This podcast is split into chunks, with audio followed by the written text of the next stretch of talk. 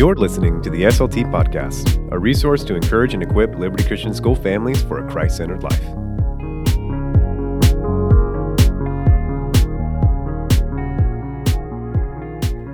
Welcome back, everyone, to the SLT podcast. That's the spiritual life team. It's not a podcast about salt, um, to my chagrin. but we're back, and we've got a really exciting topic today. I am Alex, I'm Courtney. I'm Taylor. And I'm Sam. and uh, we're the spiritual life team here at Liberty Christian School. And we've got a really exciting topic today spiritual disciplines.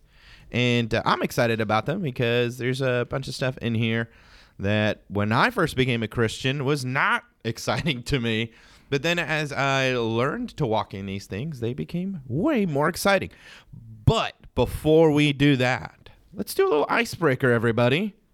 And uh, let's start with this question. I want everybody to tell a little story. So, story time. Yay. Gather around the campfire. Yes. What's the hardest thing you've ever done? Ooh. Sam. Okay. Let's see you thinking. Yeah, I'll start us off. It came right to mind. Um, it actually has to do with Liberty. Um, so before I started working here, this is one of the first times I ever fasted. Um, and I decided to try out vegetarianism for a month Oh, wow. so that I could understand why the Lord they're wrong. you. That's commitment. No, I'm just kidding. It was a Daniel fast. And every year we had a tradition of coming to the chili cook off at the football game here at Liberty. Oh, wow. And so already this was super difficult because I was only eating like fruits, nuts, and vegetables. So you don't So get any of the goodies. rabbit food, the food my food eats. And so the enemy loves to tempt people when they're trying to get closer That to the. Lord. Oh, It's crazy. that guy. So not only do I have to do what I now call the gauntlet, which is where you have to walk, you know, the entrance to our bleachers. That's where all the chili stands are set up, and it smells amazing. We get up into the stands, and I'm just, you know, keeping to myself, not complaining about it. Like, okay, I can do this. Psh, don't need it. And this was, keep in mind, this is like the third day in, so when it's the hardest, like my body is not adjusted to this mistake that I've made.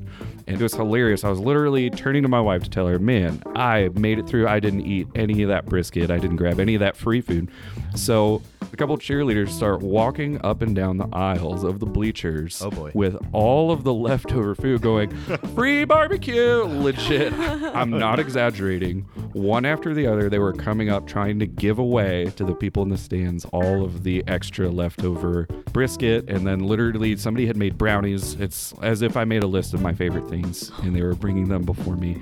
So I'm not saying that meat and bacon were being influenced by the enemy to tempt me. I'm not saying that.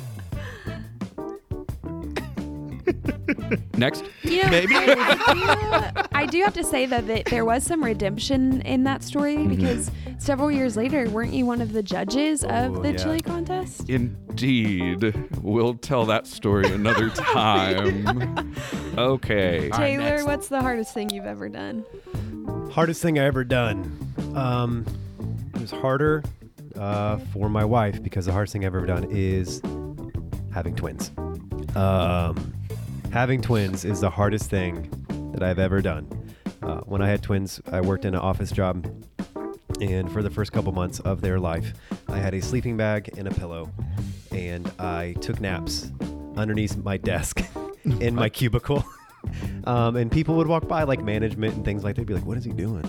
And uh, th- my coworker that shared the cubicle with me, he's like, "Oh, yeah, twins." He's like, "Oh yeah." Understandable. Understandable. Yeah. So that was that was rough. Uh, waking up multiple times a night with two little baby boys, uh, feeding them, changing them, um, all that stuff. Because Andra and I both uh, woke up because I wanted to help, uh, and she needed help because having twins is, you know, you're both on deck to to get everything done. And so, yeah, that was exhausting. Uh, How old were months. you when the twins were born? Ooh. For the listeners. I was 24. wow. I think I was 24 when that happened. You just delayed my baby schedule, so thank you. yeah. So that was definitely the hardest thing I've ever done. Courtney. Well, I think mine is a far more serious route than either of y'all's. But the hardest thing I've ever done was survived the fashion tragedy of growing up in the early uh, 2000s. So, Good lord. if you know, shout out to all of you who also wore gauchos and everything limited to really Like. Lizzie McGuire. Oh yeah, pink and brown polka dots were like the thing. Just a glitter eyeliner in middle school. I literally wore glitter eyeliner like every single day. It was a trademark. That's amazing. You know, so I'd say that was mine. Looking back at those pictures, I'm just like, mm, what were my parents thinking letting me wear this outside? Like, I'm ashamed for them because I had no cares in the world, but I'm like, wow, I wore this in public. And I guess everyone was, but it was just a little tragic. So I survived that. That's probably the hardest thing. Wow. Alex? Well, the hardest thing that I ever did was almost die on a mountain. Oh, Yeah.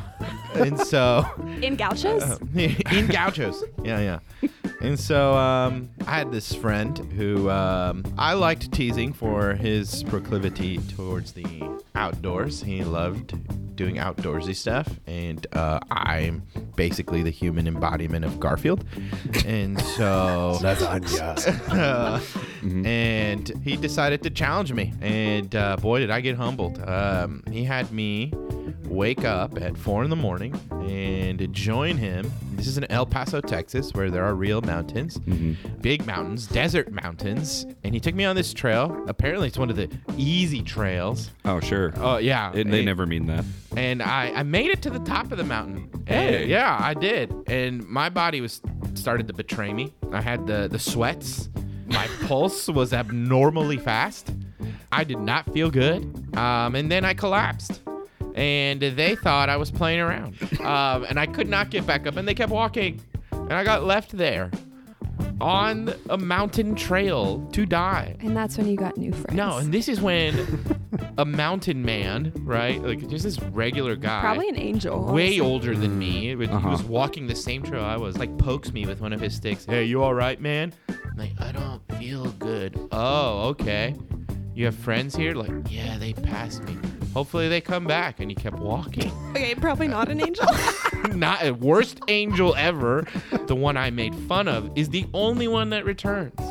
He's the only one that helps me get down the mountain. And when I finally convince him that I probably need serious medical attention, Mm. they decide to first stop at Whataburger and leave me in the car. Of course.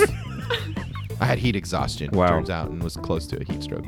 And that's the story of me climbing a mountain and almost dying on it. I mean, in the Bible, nothing bad has ever happened on a mountain. Nothing. So, yeah, absolutely not. so speaking of the Bible, um, we are going to be talking about spiritual disciplines today. So, the first thing we want to do is define what a discipline is. And so, according to Ron Swanson, anyway, a discipline is the ability to repeat a boring thing over and over again. Perfect. right. We can end Which- the podcast right now. Yeah. So disciplines would be like um, exercising, dietary habits, things like that. So then, what are spiritual disciplines? How would y'all define that? Yeah, I think um, probably the working definition that we'll use in our understanding as biblically given practices and habits that promote and deepen a love for God and people for the sake of the gospel. And, um, you know, that's what's so awesome about being here at Liberty Christian School is that it is a gospel centered community.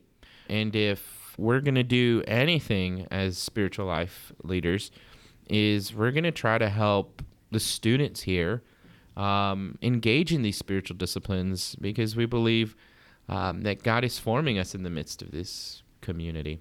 One of the things that's always impacted me about spiritual disciplines is what John Wesley uh, has to say, and I'll read this quote from him. He says, All outward means of grace, or spiritual disciplines, if separate from the Spirit of God, cannot profit or conduce in any degree either to knowledge or love of God. All outward things, unless He work in them and by them, are vain. So I want to start with that just because these are not things that we, we do to try to coerce God to do stuff for us. There's, they are things in where God is promising to operate in. It's where He is. We're not positioning God into our lives. We're actually positioning ourselves into where God is in the midst of, in the midst of practicing these means of grace. To point to that, another way to think about the quote is kind of likening it to sports. And so with basketball, I think it's a good point of anybody, if they pick up a basketball, if they throw it, they could make it into a basketball hoop. But someone who practices, um, who has correct form, who engages, who disciplines themselves to train in basketball, will be more likely to make that basket. Um, that will be a better basketball player, will have more enjoyment playing that game. And so, the same way is that God has given us these disciplines that we could practice, that we would further enjoy Him. These disciplines were given to us by God so that we could ever increasingly get into his presence to know him more. And so, um, one thing that we wanted to talk about is what spiritual disciplines are and kind of characteristics of them. And really, all this kind of wraps around uh, with why we do this. Like, why are you practicing disciplines? Well, it's because you want to get to a certain place that you're currently not at. That's why we have discipline in really anything uh, that we're currently not at a place where we want to be and we want to get there, right? Uh, and so First Timothy 4 7, it says, train yourselves for godliness. Train yourselves. Kind of like an athlete would train their bodies. They would train their things. They would create habits that make them a better athlete, right? And so we want to practice these habits to train in these spiritual disciplines uh, that would engage us with the Lord more. I love what you just said um, because the way that you've just described it, discipline sounds more like a joy and a privilege than it does in a negative connotation. So I know last year for my spiritual life class that I teach in lower school, our theme for the year was spiritual discipline. So each of the nine months that we had class, um, I taught them a different one of these disciplines. And seemingly every month, I taught the students um, the difference between discipline and punishment because I asked them, What do you think discipline is? And their response um, was always what they first think of is being punished, like you've done something wrong, so you have to be disciplined. And so I got to show them the difference between punishment and discipline and that. Punishment is just we're putting you in this unpleasant situation so that you learn what you should have done better. Discipline is actually the lesson you're supposed to learn from it. So in the case of spiritual disciplines it's not punishment at all. It's opportunities mm-hmm. to get closer to the lord and to be shaped more christ-like. And that's what i focused on with the students. You know i made sure that they were difficult things to practice because if they're not difficult then what's the point? point? And so the more that they practiced them um, it's not that they were avoiding something bad so much as they were getting to just grow closer to Jesus. Yeah, and in the same line of Sam, you you have that that class because you felt on your heart like students should know this. Should students should participate in this? Um, Courtney had the same thought too with our upper school. Yeah, absolutely. Um, for Leadership Academy, it's an optional leadership program for upper school students, and it is required if they want to be an impact leader, which is putting them in a mentorship or discipleship position for middle school students. So we were really just praying and talking together, and we were like, how can we see that they are in a healthy place? To put them in that position of leadership and that they have the commitment to the Lord, not to us or the program, but to the Lord to lead in that way. And actually, a quote from um, the celebration of discipline by Richard Foster is kind of what sparked this desire of what we wanted the program to look like. And Richard Foster says, um, God has given us the disciplines of the spiritual life as a means of receiving his grace. The disciplines allow us to place ourselves before God so that he can work within us and transform us. By themselves, the spiritual disciplines do nothing, they can only get us to the place where something can be done. That's so good. And so, really, we have it's a self paced program with all these different kinds of activities within the, these core values that students get to choose which ones they want to complete in their own time. And every single one of them has scripture attached to the purpose, and it has a very um, specific reason why we chose it. And it's because each of the activities are going to open up room in their lives for the Lord to work. And that's the best thing that we can do for them is to hope that it creates a spiritual discipline within their lives. So, some examples of what they are would be like um, meeting with the Lord consistently or completing an inductive Bible study. One of them is memorizing scripture, having an accountability partner. Um, so, kind of like the corporate discipline that Taylor was talking about, uh, sharing your testimony, meeting with a mentor, keeping a prayer journal. There are all these different options they have that allow them to explore those things. And really, our desire is that w- when they do those activities, the Lord would move in their lives and that they would begin to develop these spiritual disciplines. That's so awesome. Yeah, and I think you know to capture the heart, but I think both of you are saying, and even so, that quote that you read, and We understand like it's only the Holy Spirit Mm-hmm. that gives us the power to walk out uh, a Christ-centered life. And these spiritual disciplines are no substitute for that. But what we also believe is the Holy Spirit that pushes us towards these spiritual disciplines as a means to grow in our enjoyment of Jesus. It's these spiritual disciplines that grow our joy in Christ. They grow our love for Him. Uh, they don't grow God's love for us, certainly. He has poured out all His love towards us on that cross through His Son. And I think spiritual disciplines are just a response to that, to that great gift, right? And um, this is why, you know, Paul says in Timothy, train yourself for godliness. Um, you know, tr- train yourself for this great gift that's been given to you. Even uh, if you give your kid a car, you're still going to have to teach your kid to drive that car, right? They have the car. There's no question about it. Uh, but they may not know how to use that car. And so I think spiritual um, disciplines are not so much about obtaining something as much as it is about accessing something or utilizing something that we already have. And I think with Leadership Academy, our purpose too was a lot of times we, just as believers, question we want to grow. We want to grow closer to the Lord and develop these disciplines, but we just don't know where to start or don't know how and what that looks like. And so we're kind of creating a roadmap for students of, hey, here are things that will open the door. And with that, we're going to share a handful of those spiritual disciplines today and really focus on kind of an overview of a um, specific few, but do one of y'all want to give us an overview of just what disciplines there are or could be? Yeah, sure. I um I also want to note before we list these disciplines is that we're going to be listing these, and there are many of these that I personally uh, need a lot of growth in. Amen. Amen. Um, Right. in that whenever we go over these, there might be some where those who are listening will be like, "Oh, I don't do that." Well, I'm reading them, and I don't do some of them well either. And so, just be encouraged in that. That like God does not uh, require perfection from us because that's been given in Mhm. Jesus Christ that He has fulfilled that. Um, but He does command obedience and faithfulness, and so uh, that is where we are going in this. That we would be ever stumbling forward Mhm. um, in our uh, spiritual disciplines and becoming more like Christ and becoming more uh, godly um, in that way. And we want to focus really on three for this podcast, and that's going to be prayer, fasting, and studying. And so, um, what would you guys have to say um, about these three spiritual disciplines? Sure.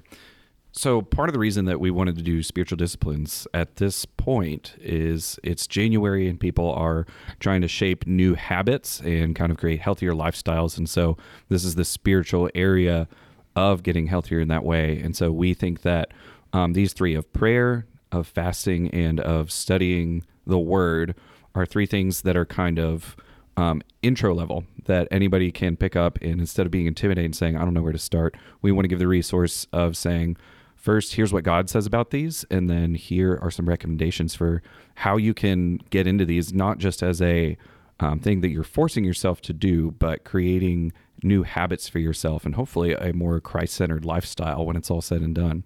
So, first off, um, prayer is described a lot in the Bible.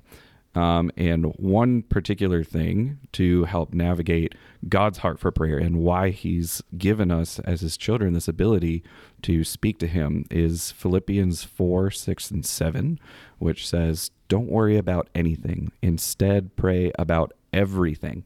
Tell God what you need, thank Him for all that He has done. Then you will experience God's peace, which exceeds anything we can understand. His peace will guard your hearts and minds as you live in Christ Jesus. And so that to me is always such an encouragement of why do we pray. So that's what I try to encourage the students about prayer is first you give thanks for everything you have, even if you're in a circumstance where you're maybe in, in a moment of crisis and it's hard to see what blessings God has given you. You can look back and see the things that He's done in your past and give Him thanks for that. And what that does is encourages and strengthens your spirit to then ask Him for what you need and you'll actually have the faith behind what you're asking after you've remembered, oh man, God has come through for me in the past in these different ways. So when you give thanks and then go into asking for what you need, it's reminding your spirit of how God has come through for you, and that's who He is and what He does. And so um, we also have an example of how not to pray, thankfully, in Scripture. In Matthew 6, 5 through 7, Jesus is teaching and says, When you pray, don't be like the hypocrites who love to pray publicly on the street corners and in the synagogues and temples where everyone can see them. I tell you the truth, that is all the reward they will ever get. But when you pray, go away by yourself, shut the door behind you, and pray to your Father in private. Then your Father, who sees everything, will reward you. When you pray, don't babble on and on as the Gentiles do. They think their prayers are answered merely by repeating their words again and again. And so, to me, the first thing that that brings up is an interesting question that I think I've gotten a lot, and I'm sure you guys might have as well. Um, so, I'll just ask all of you do you have to pray out loud? Well, um, c- certainly not. Um, you know, there's there's God is not uh, so weak that He can't hear what we're praying in our hearts. God is not uh, unable to not discern what's in our minds. As a matter of fact, Scripture constantly shows to the fact that He does just that.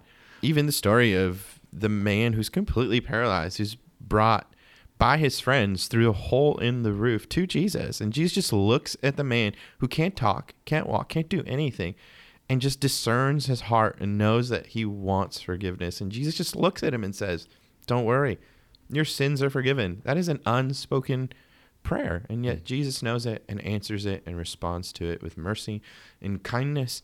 Um, but certainly, uh, I do think there's something beneficial to praying out loud.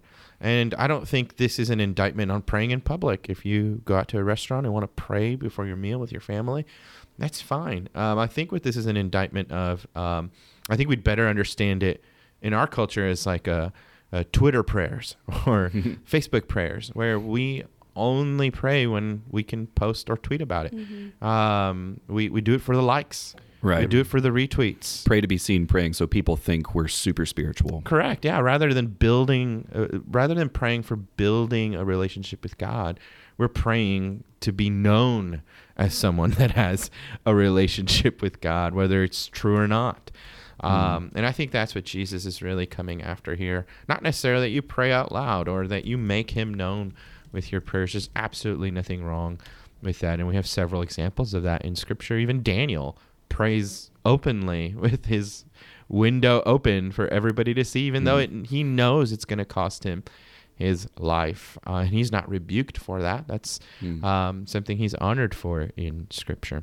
And I think I would challenge if there was someone that is hearing this and is like, okay, affirmation, I can be resolved in my decision to not pray out loud, that I would really challenge that of like, okay, there's probably something deeper there because God has gifted us with community for a purpose. Like we see in scripture that where two or more are gathered, that God is there and that there's opportunity just to be um, drawn together, that God has chosen for prayer to be the means by which He moves, not because it's new information to Him, but that's just the way that He has created us. And so if there is something that's insecurity, maybe, if it's pride, if it's fear of saying the wrong thing, then those are really good things to recognize in yourself and see what is it because i think any of us can get like that at times of starting to be in our flesh and being like oh what am i saying the right thing? Is this good enough for the group of people that i'm praying with? Like i don't know if i'm not i'm not capable for this. And that's a great opportunity to reflect individually with the lord to pray one-on-one um, between you and the Lord and then just kind of dissect that a little bit and see because I think you're missing out a lot if you're Yeah. fearful of um, praying out loud with another. Yeah. Yeah. Our pastor the the other day he he put it very simply with saying, you know, you don't need all these fancy words, but you just got to pray what you got. And, and I think some people are intimidated to pray in front of people because they won't have those right words to say. Mhm. But we're not praying for people; we're praying to the Lord. Um, and so, if you're concerned with wanting to pray in front of people because you do all the right words and you want to look good in front of people, then that's not okay. Mhm. And if you're also fearful to pray in front of people because you're concerned with what they think about your spirituality based upon your prayer level, Mhm. and that's also not okay. And so, really, just examine our hearts of what prayer is for. And it's not to impress people, Yeah. um, it's to be obedient Yeah. to the Lord and to have fellowship with Him. And so, I just want to go back to your verse, Sam, in, in Philippians 4 6, where it says, Do not be anxious about anything, Mhm. but in everything by prayer and supplication, let your requests be known to God. Um, man, I, I pray that this would be a place of liberty that we would have. Um, like, how amazing it would be for our students and for our families to be a people of prayer.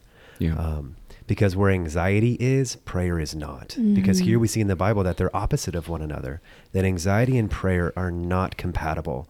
And so if we become a people of prayer, I promise you that anxiety will lessen. And for a generation of our students who are plagued with anxiety and stress, um, I, I, I believe that there's a correlation of a lack of prayer.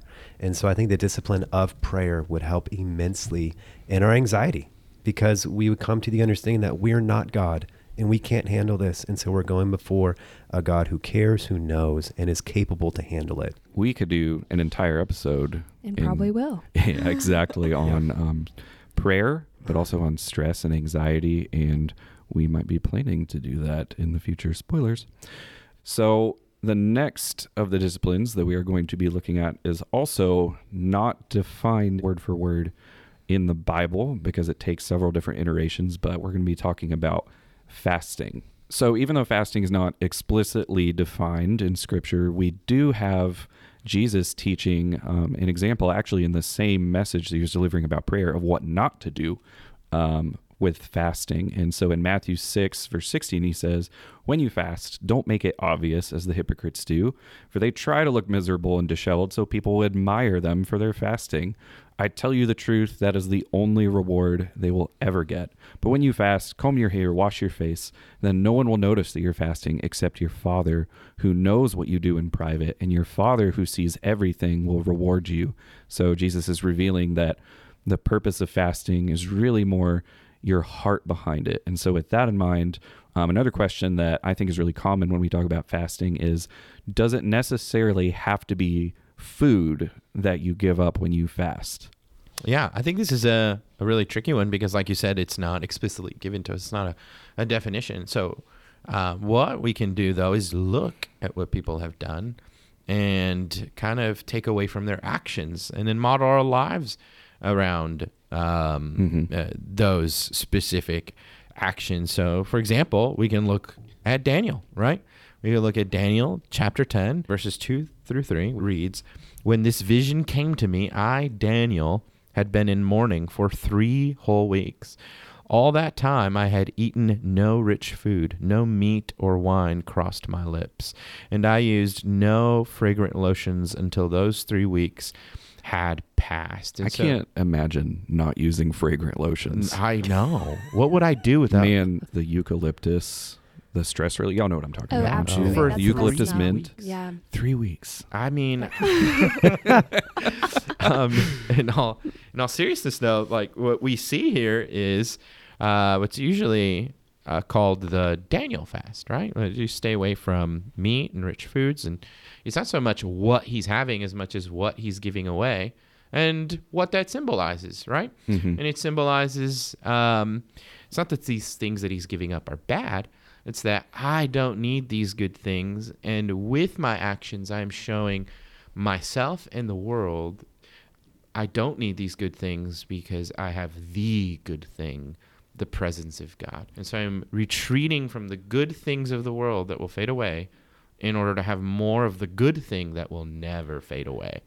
and that in giving up those good things like you were talking about whether it's um, food or drink or whatever that is they're things that are going to bring to remembrance your desire for them. Mm-hmm. So if you are fasting from sundown to sundown from food and you're going to be hungry and you're going to have those pains and you're going to think about wow i'm hungry. My stomach is grumbling or whatever it is then it's a reminder of oh why am i doing this? Because god is in control and he is my provider and he's That's so sufficient. Yeah. and so now i'm going to turn my mind to prayer and focus back on him. And that's the point of fasting.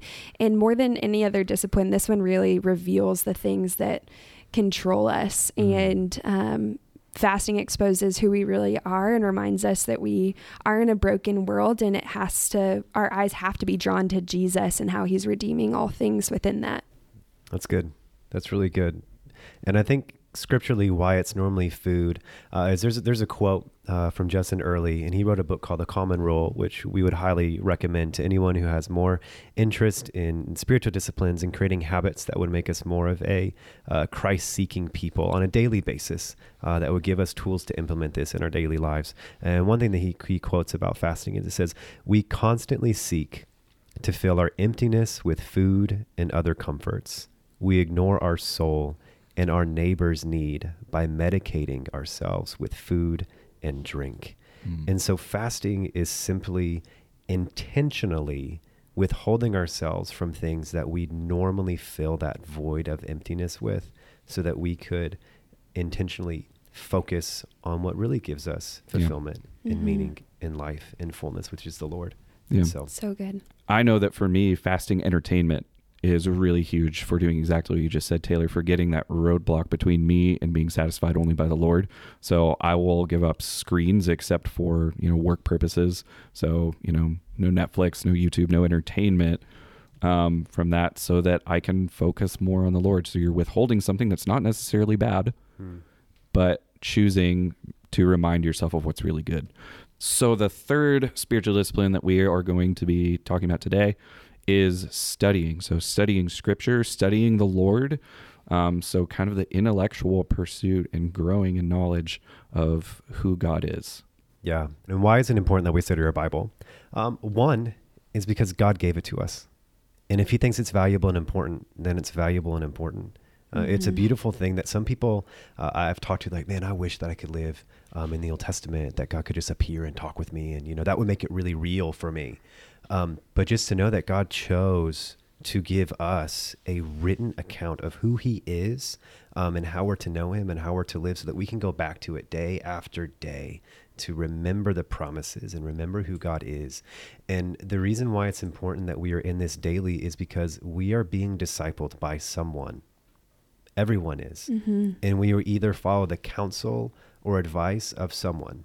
And that's either going to be the world and what it has to say about how we're to live our lives, or it would be the word of God and what God has to say about that. That's so good. And so we're going to be following someone. You don't just get to follow yourself. That's not possible. You don't follow yourself, Yeah. right? You make decisions based upon what you see and what you know. And if what you see and what you know is only from the world, then you're going to make your life about what the world has to offer. Sometimes this discipleship that you're describing, this worldly discipleship, is uh, unknown to us, right? It's almost subconscious. Like we don't know that we're being trained in in the story of the world, right? Yeah. And so um, to to wrap that, Psalm one, verse one through two, it says, "Blessed is the man who walks not in the counsel of the wicked, nor stands in the way of sinners, nor sits in the seat of scoffers, but his delight is in the law of the Lord, and on his law he meditates day and night." And so the Bible is extremely important because it tells us from the creator of the universe how life is to operate and what is valuable, what is worthy of our pursuits, where our identity comes from, who the Lord is, and what we're actually seeking.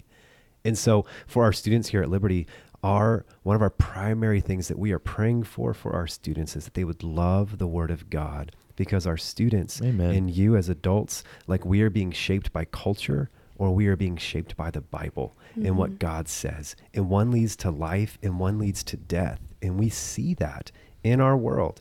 And so, what are some ways that we would see that and how we could get more discipline in reading our Bible? Uh, is trying to spend time in God's Word every day, whether that's through reading or listening. The biggest thing is that we would have a love for the Word of God because we need it um, in a world that is telling us the opposite of how life is supposed to be. A frequently asked question on this topic is Do I have to read the whole Bible cover to cover? And that's a great question. I would answer that by saying that I believe there are seasons for reading the whole Bible cover to cover, or saying, hey, I'm going to live in the book of Ephesians for the next few months and really just break down and study what was Paul's meaning behind this? Who is he writing to? What does each of these verses have to say about the church of Ephesus? And how does it relate to um, where we're at? But then at the same time, if you haven't read the Bible cover to cover, I would say that that is a huge opportunity of growth in your understanding of the whole meaning of Scripture and your relationship with the Lord, because that was how it was given to us. It was given to us to read as an entire story, not a bunch of individual stories. And so I think what Taylor was saying, regardless of the way that you're going about this, it's going to start with um, repetition and spending consistent time in the Lord, but also making sure that you're concentrated in that, that you're free from distractions, that you don't have your cell phone right next to you, or you have set aside time to get away with the Lord and be able to hear the Holy Spirit um, reveal Himself to you. And then also with that is comprehension. And John 8:32 says, And you will know the truth, and the truth will set you free. And the important word there is that you will know the truth. And so it's more than just reading the truth, but knowing it. And so making sure you're spending time to really comprehend what God is saying. And then lastly is reflection. And once you've done the work of reading and understanding the context and all of those things, which again, we can spend a whole podcast talking about, but reflecting on what is God saying in this and what what do I do in light of it? So here at Liberty, we do memory verses, which is a, a big part of what we do. But I think the four of us and our pastoral roles, a huge part of our heart is, as Courtney said, to make sure that there's a connection between, yes, it's important to know the Bible, but not just for the sake of knowing it. What good does that do?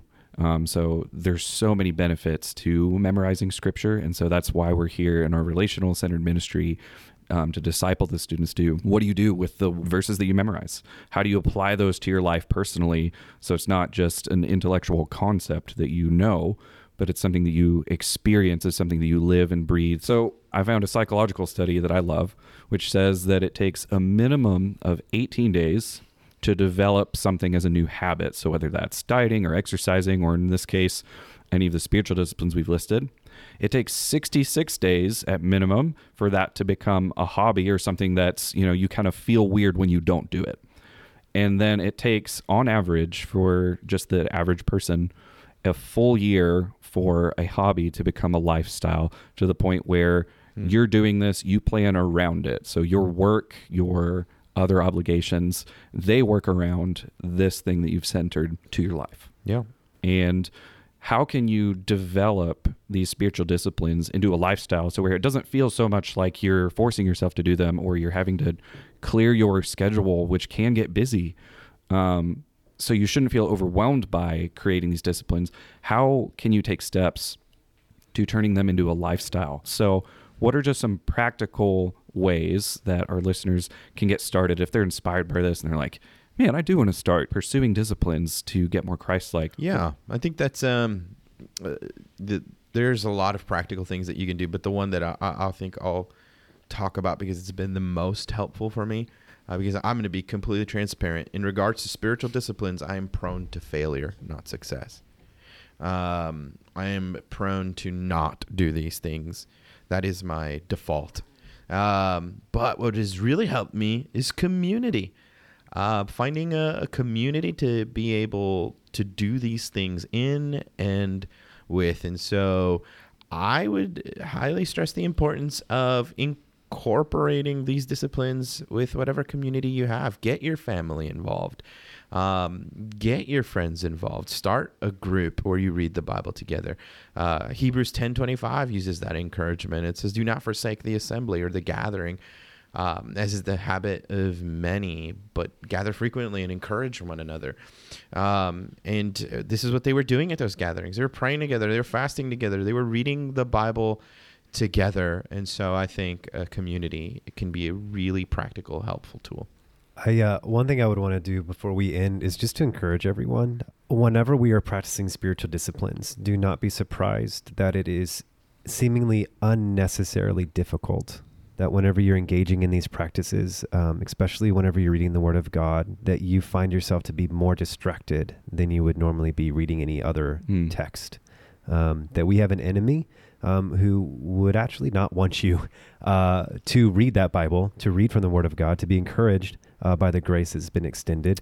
And so, whenever you're engaging in spiritual discipline, do not be overly surprised whenever it's more difficult than you thought it would be. Yeah. Um, but also be encouraged because it is more difficult than you thought it would be because our enemy is seeing that hey you are making an effort to know and seek the lord. And so there's going to be attempts to stop that Yeah. uh, to to thwart that. And so um, i just want to encourage you whenever you are reading your bible and you become distracted uh, not to become discouraged like oh i guess i'm not a good christian. No be encouraged that it is difficult and it is worth it. And and i would say that in these disciplines that this discipline isn't just for the sake of discipline but it's for something better.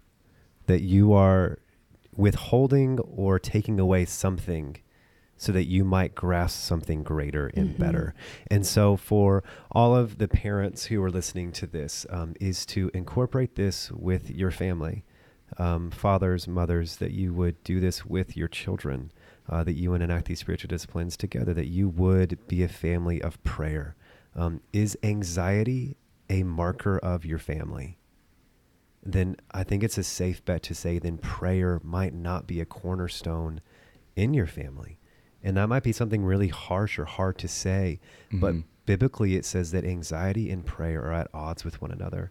And so if you feel rushed, if you feel concerned, if you feel anxious, I would just encourage you to seek the Lord in prayer on these things. And so when it comes to fasting as a family, I don't think you can like take away food from your kids because you'll go to CPS and stuff. but I think that we can all evaluate as a family what we treasure, what we fill our times with, what we seek for comfort, whether that's in technology or watching things or going to these places, that you would intentionally withhold your family from engaging in that activity for the sake of replacing it with something better. Um, of replacing it with time together, of intentional conversation, of studying the Word of God together, that we could take those acts Yeah. um, together as a family. Yeah, I think the one thing I would leave um, y'all with is just that discipline breeds discipline. And so, starting off with one thing and just really pursuing the Lord in that, I think we can become overwhelmed when we see all of these different options of all the areas that we can grow in. Taylor was saying that earlier when he listed them all off. And you have that feeling of like, well, I can't, I tried to start them all and now I just feel shame because I can't get any of them to work. And so, just choosing one and saying, I'm going to be consistent in prayer and just pray what I have. And um, in that, you can just see the Lord really work in it. And then it's just going to breed more discipline in your areas of life. So, if it's waking up early and studying God's word consistently, you'll just see how that affects your life. And then it's going to breed more discipline. A Bible verse that you will often find on my hand because I have to be reminded of this just frequently is Hebrews 12:11 and in that verse it says for the moment all discipline seems painful rather than pleasant but later it yields the peaceful fruit of righteousness. Hmm. And that is just exactly what Taylor was saying. Like the Bible literally tells us that discipline is going to be painful rather than pleasant in the moment, but later it's going to yield the peaceful fruit of righteousness, and that makes it worth it. So to finish this out, um, we just want to recommend that you find practical tools. We, we'd love to recommend some. I know any, just about any Bible app, um, you can set it to give you reminders to read daily, and they have different studies available on different topics um, or different reading plans to go through. And then even this podcast is a resource. Um, it took some discipline for you to sit down and listen to this whole thing. And so, finding these tools and then coming to us, um, we would love to help you find the right tools for you to start developing these disciplines for yourself, for your students, and for your family.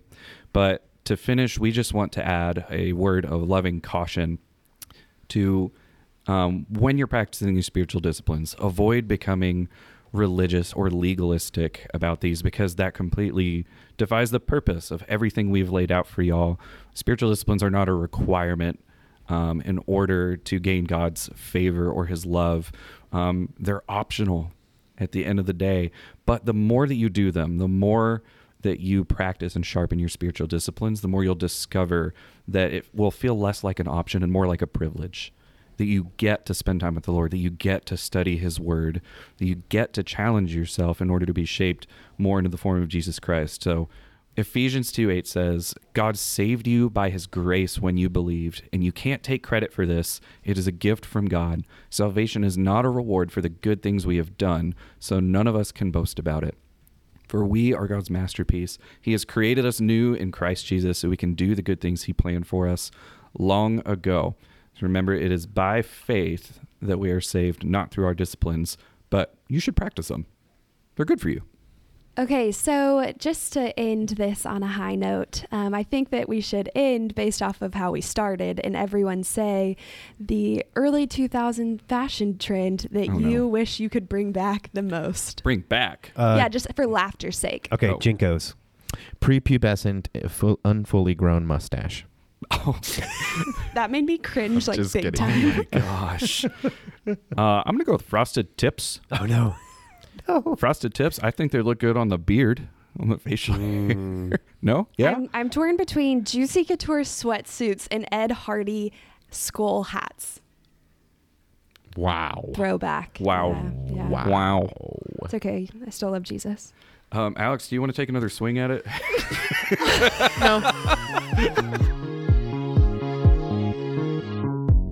Thanks for joining us on the SLT podcast. If you have any questions or comments, please feel free to contact us at spirituallife at mylcs.com.